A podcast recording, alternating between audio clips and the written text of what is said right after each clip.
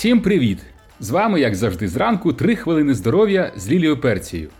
Якщо б ми зустрілися ввечері, я б запитав вас: ну що, готуєтесь до вечері? І запропонував би вам скасувати її, та й взагалі перестати вечеряти. А ви б мені обурливо сказали: учора ти розповідав, що сніданок не потрібен, сьогодні що вечеря не потрібна. А коли ж їсти? У понеділок я розповім вам докладніше про чарівне слово, яке всі люди після 30 років повинні знати. Це слово інсулін.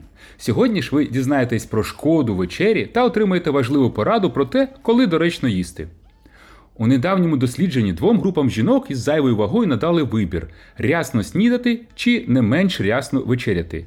Обидві групи отримували 1400 кілокалорій на день. Відмінність була лише у часі найбільшого прийому їжі.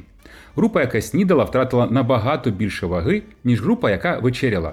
Незважаючи на схожу дієту і однакову кількість їжі, у групи ввечері в середньому сильніше виріс рівень інсуліну. Більш ранні дослідження показували такі ж самі результати. Залежно від того, чи був прийом їжі вранці або ввечері, реакція інсуліну відрізняється. Увечері його рівень вище від 25 до 50%. Інсулін сприяє набору ваги, і вищий рівень інсуліну ввечері означав, що вечірня група набрала більше ваги.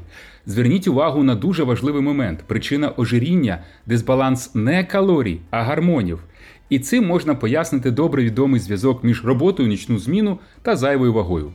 Рясна вечеря веде до більш сильного підйому рівня інсуліна, ніж ранній прийом їжі. Їжа пізно вночі особливо сильно впливає на набір ваги. Ця реакція нашого тіла з'явилась давнину, щоб допомогти нам набрати жир, який буде потрібен для виживання. Очевидно, що сьогодні цей природний механізм нам не потрібний. Коли ж їсти? Існує поширена схема харчування з 12 години дня до 6. Називається вона 16 на 8. Про неї написано багато статей, загугліть. Є багато програм інтервального голодування для мобільного телефону, які допоможуть вам витримати такий режим.